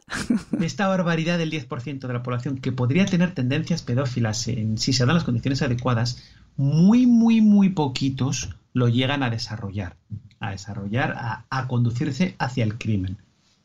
¿En esa consideración entran todos los que les gustan los menores de 18 para abajo o solamente los que les gustan los niños, los menores de 12 años? Este estudio estamos hablando de niños, al que le gustan los niños. Eh, niños. Que es el que sería un pedófilo estricto. Sí. Eh, se hizo pues a base de eh, mostrar imágenes y ver qué reacción provocaba en el cerebro mediante un, un electroencefalograma. Por tanto. O sea que no hay engaño que valga bueno, a veces un poquito, un poquito sí se puede engañar o porque se puede, no sé, quizá no se interprete bien los resultados de esos, de los resultados que dieron, porque puede que entre la dulzura y la excitación la respuesta cerebral sea muy parecida. Me explico, ¿no? ¡Oh, qué niño más bonito! ¡Uy, cómo me gusta este niño! Pues puede haber una reacción cerebral que sea difícil medir la diferencia, ¿vale? Porque el, hecho es que de este 10%, que es una barbaridad, muy, muy poquitos, muy poquitos lo llegan a desarrollar. Pues eh, ahora sí puede haber un grupo, un grupo notable de personas que tengan estas tendencias. No obstante, a la hora de delinquir son muchísimos menos. Y además es muy interesante que hay muy poca reincidencia en España. Al contrario que en otros países donde se han hecho estudios, la reincidencia en España en delitos sexuales contra menores es muy escasa, mientras que en otros países eh, llega al 70%, que es una barbaridad. Aquí la reincidencia es inferior al 30%, por ejemplo, reincidencia en delitos sexuales contra menores, que resulta muy curioso. ¿Por qué? Pues otras personas hay que lo saben explicar mejor que yo. Yo tengo algunos datos, pero no los tengo, no los tengo todos. como te decía, además, el, delincuente, delincuente sexual, no, esta pedofilia, y ahí sí que hablo del término, es decir, sentirse atraído por menores de edad ocurre en ambos sexos, en porcentajes parecidos. Lo que pasa es que el hombre tiende más a desarrollar esos, esas tendencias que la mujer, porque la forma de excitarnos es diferente en hombres y en mujeres. Es curioso que hechos que no están prohibidos, como por ejemplo las fantasías eróticas con menores, escribir un relato donde el protagonista o la víctima, porque no es que sea protagonista, sino una víctima, mm, por lo menos desde el punto de vista externo, es un menor, muchos de ellos, muchísimos, están escritos por mujeres. Y si vamos a las páginas de relatos eh, eróticos más consumidas en España, como puede ser Todos Relatos, vemos que los relatos, el apartado de relatos sexuales sobre menores es de los más, de los que más contenido tienen. Y muchos de ellos, como te digo, están, están escritos por mujeres. Por tanto, sí que existe un deseo sexual por los menores también en las mujeres. Lo que pasa es que es muy diferente la forma en la que ellas lo desarrollan respecto a cómo lo desarrolla un hombre. El, hombre, normalmente, las características del acosador sexual, del groomer, del que hace acoso sexual a través de Internet, ya las hemos eh, visto. Engañar al menor, obtener una imagen suya para a partir de ahí utilizar unas, técnicas de chantaje o amenaza para obtener nuevas imágenes. Y lo suelen hacer con lo que yo llamo pescar con red, no pescan con caña. Echan la red, pues, a cuantos menores coincidan con el rango de edad y sexo que les gusta, y a ver los que pican. Que tienen un éxito del 1 por mil, les va bien, porque al fin y al cabo no están invirtiendo su dinero, sino solo su tiempo y lo, que, y lo hacen por gusto. Eh, el abusador de niños, por, el contrario, suele ser una persona más selectiva, pero más selectiva no porque pueda elegir, eh, no porque pueda decir, pues me gustan los niños de cuatro años de ojos azules y piel blanca, no, porque va a abusar de aquel del que tenga oportunidad, del que tenga al alcance. No va a poder, como decíamos, coger un niño en un restaurante, llevárselo seis horas y devolverlo, porque lo van a pillar y se va a liar uno muy grande, pero sí puede hacerlo con el hijo de su hermana, como, como pasa. Entonces, el deseo sexual lo va a desarrollar y algunos tienen fantasías muy elaboradas directamente hacia el niño que tienen, que tienen a su alcance. Después, hay algunos que tienen un... que son eh, enamoradizos en serie. Y esos eh, son ya personas que tienen alcance o que tienen acceso, por ejemplo, a un grupo de, niños, como puede ser un monitor de tiempo libre, donde se enamoran perdidamente de uno hasta que ese niño, del cual abusan mientras tengan oportunidad, hasta que ese niño pierde las características que le gustan. Recuerdo un caso que está ya condenado, que se fugó y luego le, encontraron mis compañeros de fugitivos y ahora está cumpliendo condena, que tenía un diario, 10 años de diario enfermo, en el que detallaba cada punto de su vida, pero cada punto de su vida me refiero a cada café que se tomaba por la mañana y cada cigarrillo que fumaba a lo largo del día. Y con esa precisión hablaba también de cada uno de los niños que le gustaban y cómo los describía, cómo les gustaba hasta que decía, le ha salido el primer pelito en el pubis, ya no me gusta. Se desenamoraba y a por el siguiente. Eh, esto es un comportamiento también típicamente mm, del delincuente masculino, el enamorado, el enamoradizo en serie y el que echa la red y todo lo que caiga bien caído sea.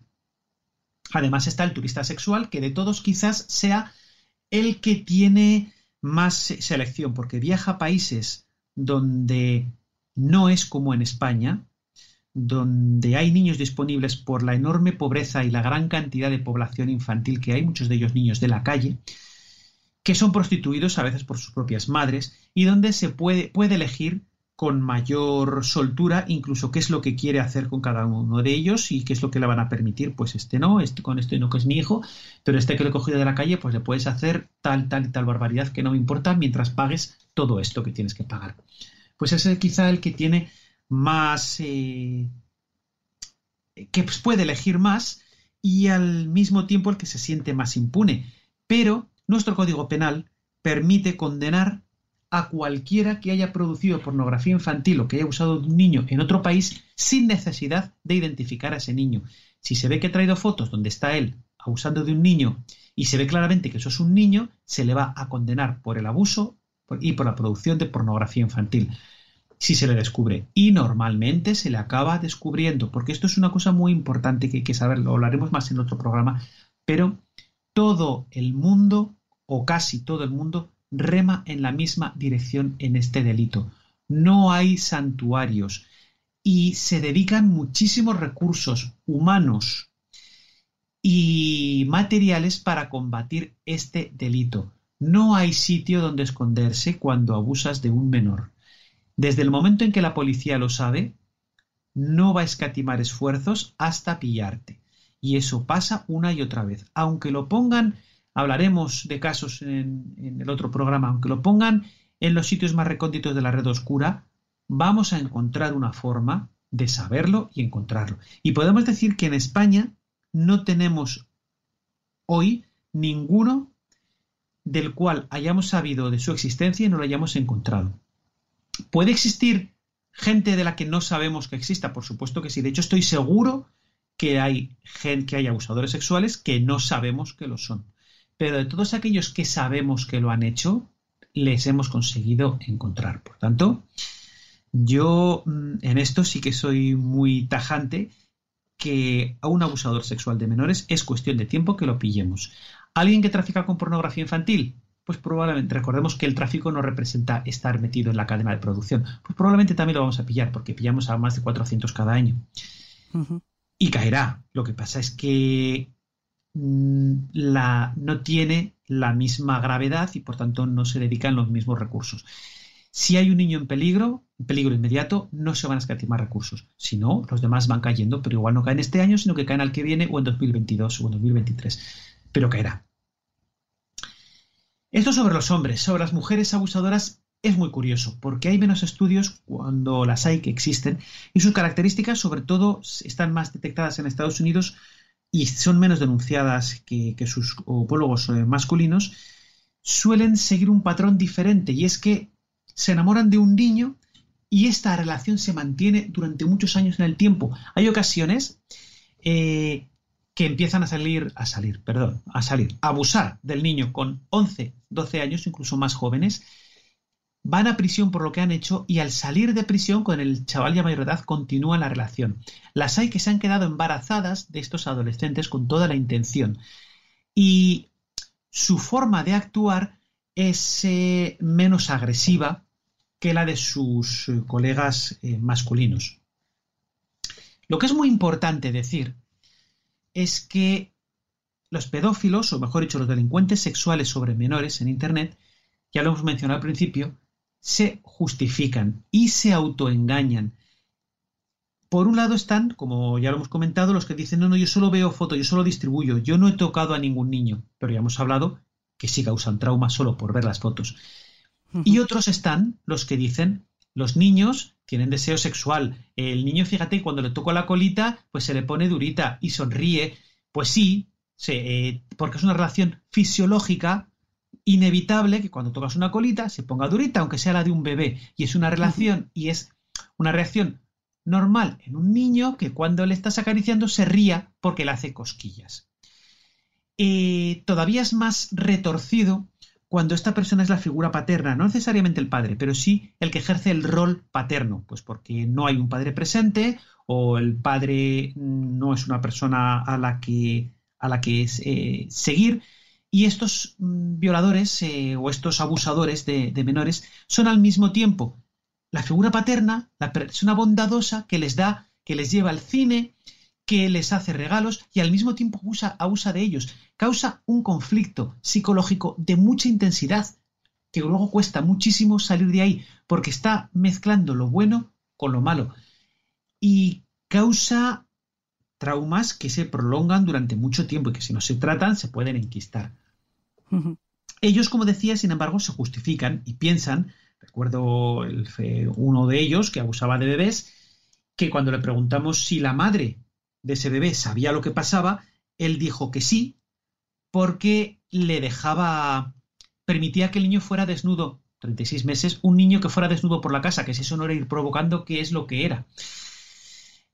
Decía que hay un autoengaño, que encajan, encajan la, eh, su empatía con su deseo sexual, lo tienen que conseguir encajar para justificar, para no sufrir por el hecho de abusar sexualmente de un menor. Y lo encajan diciendo que el niño tiene deseo, que al niño le gusta, que en realidad no están haciendo más que lo que el niño quiere. Cuando un niño, y más cuando es tan pequeño, no tiene ningún deseo sexual, no lo tiene, carece de él, no lo entiende, él no siente ni psicológica ni físicamente lo que siente un adulto. Y decía eh, que son muy poquitos, son muy poquitos los pedófilos o los delincuentes sexuales sobre menores agresivos que activamente busquen causar un daño al menor. Hay algunos casos, como, como el, del, del famoso Peter Scully, del caso Daisy Destruction. Sí, sí.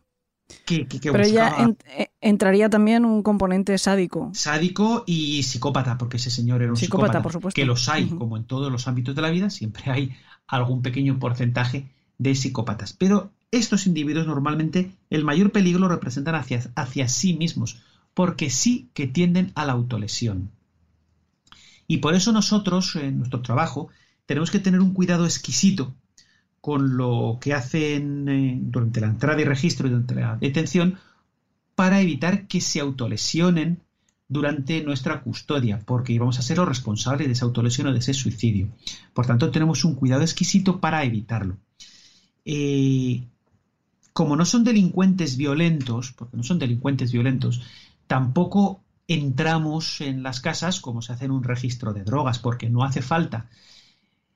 Pero al mismo tiempo tenemos que tener ese cuidado para evitar tener un disgusto para nosotros, para él y para sus familias, porque siguen siendo seres humanos que tienen el mismo derecho a la vida que cualquier otro, que, que un asesino y que cualquier otra persona, porque el derecho a la vida es inalienable y no hay solución si mancillamos ese derecho, no hay un arreglo posible.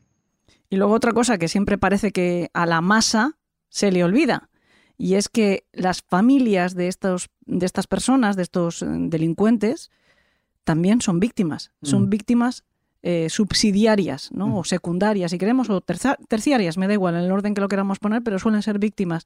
A veces alguno de ellos puede ser cómplice o, eh, bueno, mm, ocultarlo, pero no es lo normal. Lo normal es que no están informados de cuál es la situación, porque son a veces también pues la madre eh, del menor, etcétera, ¿no? Y descubrir que un pariente tuyo está haciéndole eso a tu hijo también de alguna manera te convierte en víctima.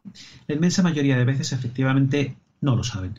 No lo saben y cuando le informamos de ellos, pues lo digo siempre, que es el momento más duro de esta profesión, de todo, es cuando tomas declaración a las víctimas y cuando hablas con los familiares de los responsables, de los autores. Son los dos momentos, con diferencia, más duros de esta de esta profesión. Y luego hay justificaciones psicológicas donde hay familiares que no lo han querido ver porque han sido incapaces psicológicamente de asimilar lo que estaba pasando. Entonces, lo sabían, pero se lo negaban a, a, sí mismos, porque es que es algo muy duro de entender, es algo muy duro de asimilar. Entonces, efectivamente, estas personas tienen familia y son víctimas, son víctimas también. Incluso el propio autor es, eh, víctima de sus propios, de sus propios actos. Bueno, en, tal caso también te diría que casi cualquier delincuente es víctima de sus propios actos, pero eh, eso ya sí que eh, es entrar en otro terreno, casi un debate, digamos, filosófico, ¿no? Pero te iba a decir, eh, Eduardo, que nos quedan cosas en el tintero, ya hemos anunciado que va a haber una segunda parte. En esa segunda parte sí que creo que entraremos más en la parte de vuestro trabajo, de cómo se realiza, de lo que tenéis que enfrentaros, lo que tenéis que aguantar, de qué pasta tenéis que estar hechos, pues eh, que, es algo especial. Yo ya sé que a mí me va a costar que, que describas también el perfil psicológico del que lucha contra el monstruo, ¿no? Sobre todo porque sé que eres una persona modesta y que muchas de esas cualidades que los demás vemos claramente en ti, igual tú, mm, bueno, pues te hace sentir un poquito incómodo si las señalamos, ¿no? Pero también me gustaría en esa segunda parte incluso que hablemos, porque tengo entendido que existe, que ellos intercambian información, que existe casi un manual para ayudar a futuros eh, seductores de menores, abusadores de menores, a llegarles, a, convencerles, a engañarles. De todo eso sí que me gustaría que habláramos en una segunda parte. Yo creo que para un primer encuentro con este tema tan sórdido, tan difícil, casi lo podemos dejar aquí y dejar el resto, como digo, para una segunda parte. No sé si nos dará tiempo en un segundo capítulo, si no, lo alargaremos, no hay ningún problema. Ofreceremos un tercero, insisto, con cierta distancia, aunque tampoco, mm, también te digo, siempre pienso, mm, es un tema desagradable, mejor dejar varios programas entre medios, como si los programas de entre medio habláramos de algo agradable. Esto es el país de los horrores, no... No, no, hay manera de librarse. Esto es el país de los horrores. Peor o, o mejor, Mm, no vamos a darles una información que les vaya a resultar en absoluto agradable, salvo cuando, bueno, pues tenemos secciones eh, asociadas, como pueda ser hablar de cine, etcétera, pero incluso cuando hablamos de cine hablamos de películas de terror o películas de crimen. Eh, lo dicho, Eduardo, yo te agradezco muchísimo toda la, toda la información que nos has dado. Me, ha parecido que matizas, que Nos ayudas a comprender muchas cosas y seguramente además este programa dará de sí, precisamente dejando eh, unos cuantos hasta la segunda parte, dará de sí para que nuestros secuaces puedan participar a, través de las redes sociales, a través de correos electrónicos a My Public Inbox. Ya saben que tenemos un buzón en mypublicinbox.com barra el país de los horrores. Si nos quieren escribir cualquier cosa, cualquier pregunta que le quieran hacer a Eduardo para esa segunda parte lo pueden hacer allí, cualquier reflexión. Eh, incluso pues quien quiera expresar su repulsa al, a este asunto, ¿no? no al programa, porque nosotros no tenemos la culpa.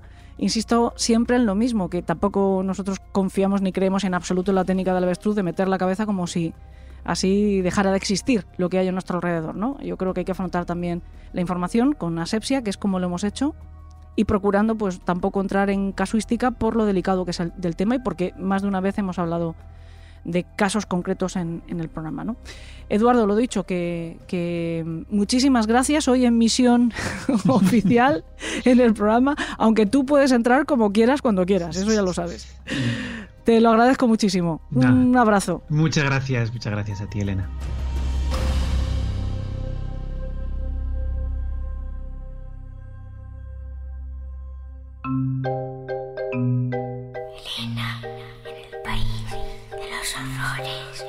Con Elena Merino en Podium Podcast. Ha coincidido que la semana pasada, mientras preparábamos este programa, la Fundación ANAR, Ayuda a Niños y Adolescentes en Riesgo, hizo públicos los resultados de un estudio que han elaborado sobre la evolución de los abusos sexuales a niños y adolescentes en España en la última década. Según explican en su nota de prensa, este estudio se ha realizado sobre un total de 89.000 808 llamadas sobre abuso sexual que fueron necesarias para atender los 6.183 casos ayudados por ANAR y utilizados en este estudio longitudinal que aborda los años 2008 a 2019. Les leo textualmente, porque a mí al menos no me queda claro en esta nota si el estudio se ha realizado sobre las 89.808 llamadas o sobre los 6.183 casos en los que parece ser que se intervinieron me inclino a pensar que se ha realizado sobre los segundos, sobre los casos intervenidos. Según explican, el estudio arroja las siguientes conclusiones. Ha habido una tasa de crecimiento de los casos de abuso de un 300%, pasando de 273 casos en 2008 a 1093 en 2020. Además, mientras el incremento anual del número de casos fue de un 14,3% de media, en los últimos cinco años se ha disparado al 20,5%, creciendo especialmente los abusos a través de las tecnologías, como los que nos ha explicado Eduardo, el grooming, que ha crecido un 36,7%, o el sexting, que ha crecido un 25%. Según este estudio, las víctimas son en su inmensa mayoría mujeres, un 78,3% de las cuales el 59,1% son adolescentes de entre 13 y 18 años. Uno de cada cinco casos son varones, en su mayoría menores de 12 años. Hace unos días nos pusimos en contacto con la Fundación ANAR para poder hablar con la persona que ellos designaran sobre este informe, de la misma manera que nos pusimos en contacto con la Policía Nacional para que autorizaran a Eduardo Casas Herrer a venir al programa a hablarnos de su trabajo. Pero no hemos obtenido mm, respuesta a fecha de grabación de este programa. Otro de los datos que se deducen del estudio son los síntomas que padecen las víctimas menores después de haber sufrido abuso sexual y que pueden darnos pistas, pueden ser una petición de socorro muda por parte de estos niños. Los menores que han sufrido o sufren esta clase de delitos suelen presentar cambios de ánimo bruscos, conocimientos sexuales no adecuados para su edad, conductas sexuales explícitas y agresividad, porque además la mayoría de ellos han tenido que soportar o soportan violencia física e intimidación. El cuento con el que hoy encaminamos la despedida del programa es un retrato de esto. Es solo un extracto de un relato mayor que pueden encontrar disponible en la plataforma Lectu, si quieren leerlo completo, y que le valió a su autor, a Enrique Montiel de Arnaiz, ser finalista del Premio Domingo Santos de 2017. El autor, por cierto, buen amigo del programa, al que todos ustedes conocen ya, debe de estar pletórico estos días porque acaba de sacar su nueva novela, Juicio Letal. No me digan que el título no promete. Yo espero que venga a hablarnos de ella muy pronto al programa porque además sé que es un trabajo muy especial para Enrique. El relato que nos presenta hoy y que como digo pueden encontrar completo en la plataforma de libros online Lectu se llama El Niño Cuervo.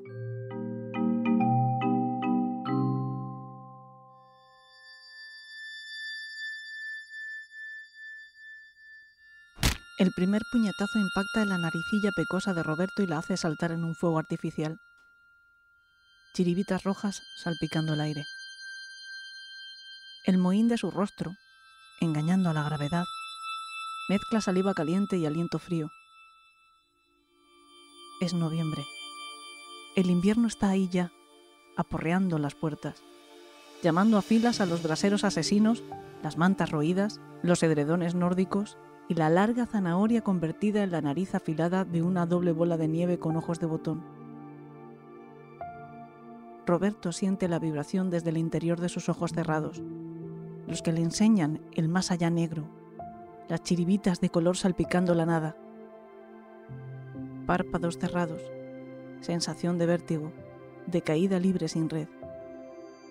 Los huesos propios, bailando la conga de Jalisco dentro de sí, se declaran en huelga y rompen en mil. El niño se sobrepone al vértigo poco antes de caer al piso sembrado de gravilla del patio del colegio. Un corro vociferante de vampiros sin colmillos, niños queriendo sangre, se dice ávidos, gritando ¡Pégale! ¡Dale fuerte en la boca a ese hijo puta! Son la naturaleza humana en proyecto. Esos niños. La prueba de que no somos buenos por naturaleza. El mal nos embauca porque lo tenemos dentro. Es nuestro corazón, negro negrísimo. La bondadosa naturaleza humana no existe. Es una mentira que nos contaron los filósofos. Somos animales sanguinarios desde pequeñitos.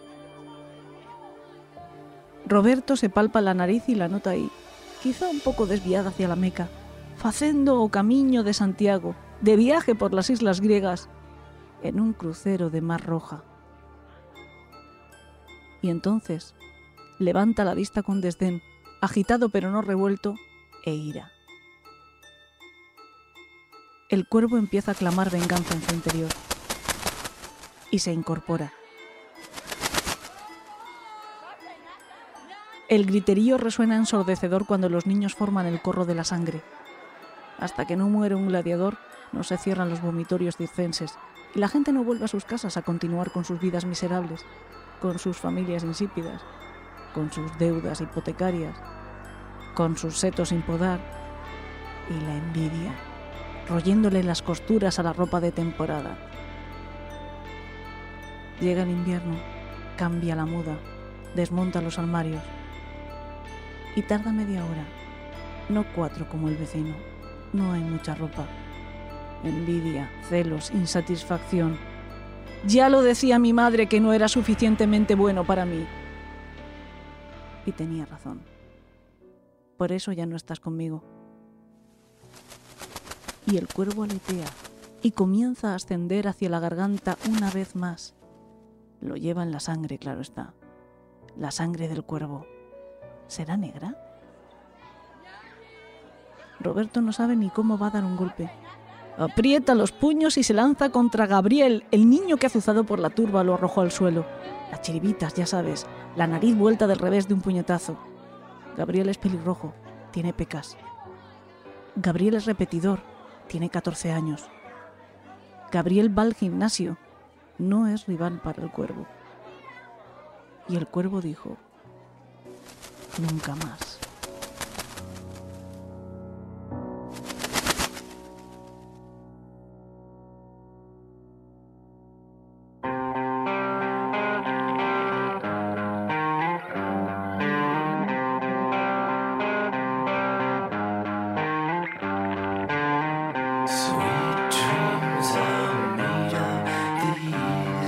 Casi siempre en Elena en el País de los Horrores les hablamos de casos que nos espantan, pero que no nos asustan en realidad.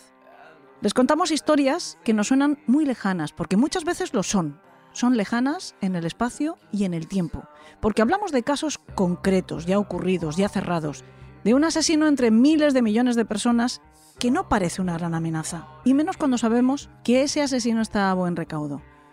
Pero lo de hoy el tema del que les hemos hablado hoy se cuela en nuestras vidas como lo hace el polvo en nuestra casa por muy bien aisladas que tengamos las ventanas. Todos tenemos menores cercanos. Si no somos padres, somos tíos. Y si no somos padrinos o somos amigos de la familia, ya hemos visto que algunos de estos delitos de abusos a menores se producen casi sin que nos demos cuenta. Por mirar una de esas fotografías. Por reenviarla a otros contactos casi sin darnos cuenta. O como broma muy pesada entre compañeros de colegio.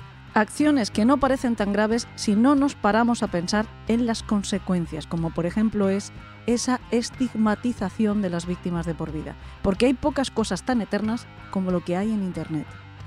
Bueno, pues démosle la vuelta, pensemos en las consecuencias antes que en las acciones y tomemos medidas. Muchísimas gracias por ayudarnos a reconocer el problema y a conocer esas medidas a la Policía Nacional, concretamente a la Brigada Central de Investigación Tecnológica, a su comisario jefe Pedro Pacheco y claro está, a nuestro poli Eduardo Casas Herrer. Gracias también y enhorabuena a Enrique Montiel y a los chicos de Yes We Cast. La semana que viene toca programa Premium en nuestro canal de Evox sobre un tema que lo tiene todo para ser una gran novela de intriga, pero que otra vez demuestra que la realidad supera siempre, siempre la ficción. Les vamos a hablar de Jeffrey Epstein. Gracias también a todos ustedes, queridos secuaces, por acompañarnos. En una semana vuelven las sombras. Hasta entonces, que tengan dulces sueños.